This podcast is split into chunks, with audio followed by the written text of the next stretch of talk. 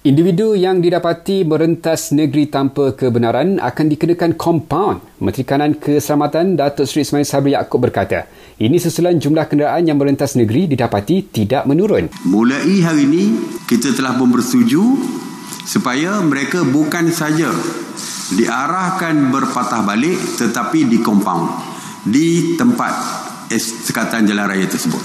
Jadi kita benar-benar mahu supaya rakyat sedar kerajaan benar-benar serius untuk tidak membenarkan kes rentas negeri ini berlaku. Semalam lebih 2,400 kenderaan diarah berpatah balik kerana cuba pulang ke kampung halaman. Dalam perkembangan lain, 130 individu ditahan kerana ingkar SOP, 68 daripadanya telah dikenakan kompaun. Jabatan Kesihatan Sarawak nafi dakwaan kononnya ujian saringan COVID-19 dihentikan kerana tiada kes baru di negeri itu. Jelasnya, ujian saringan tetap dilaksanakan seperti biasa. Untuk berita saya COVID-19, layari sebenarnya.my. Keputusan untuk rakyat Malaysia sama ada boleh menunaikan ibadah haji tahun ini akan diumumkan selepas Aidilfitri.